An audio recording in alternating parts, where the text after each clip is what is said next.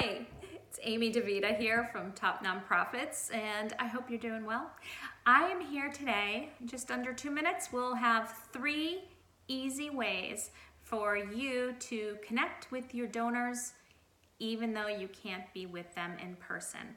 So Fortunately for me, I in what I do, I spend a lot of time talking to nonprofit experts. So I'm really using the advice that I've been hearing most from them that they're sharing with their nonprofit clients. And that is stay in touch. This is a time, it's been very difficult. It's been a, let's just face it, a garbage dumpster of a year. Um, but it's been tough for everybody. So come back to the basics, stay in touch. And that's what all three of these points really have in common. So, number one thing you can do get on the phone, call them up. Hi, Jill. Hi, Jim. How are you doing?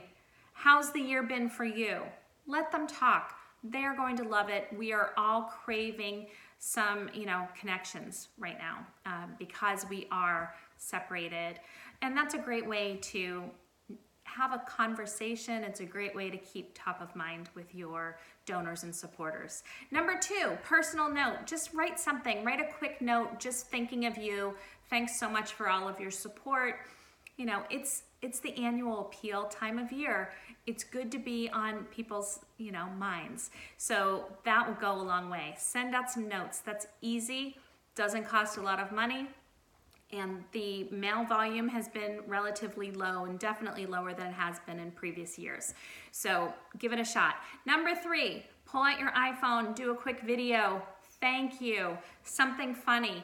Be genuine, be authentic. That's what all the experts are saying, and that's what they've been sharing with me and with their nonprofit clients. So I want to pass that along to you and hope you can use it in your work. And finally, I can only say, thank you very much for the incredible work that you're doing for organizations. Much appreciated and keep up the great work. Take care. I applaud you. Thank you. Bye.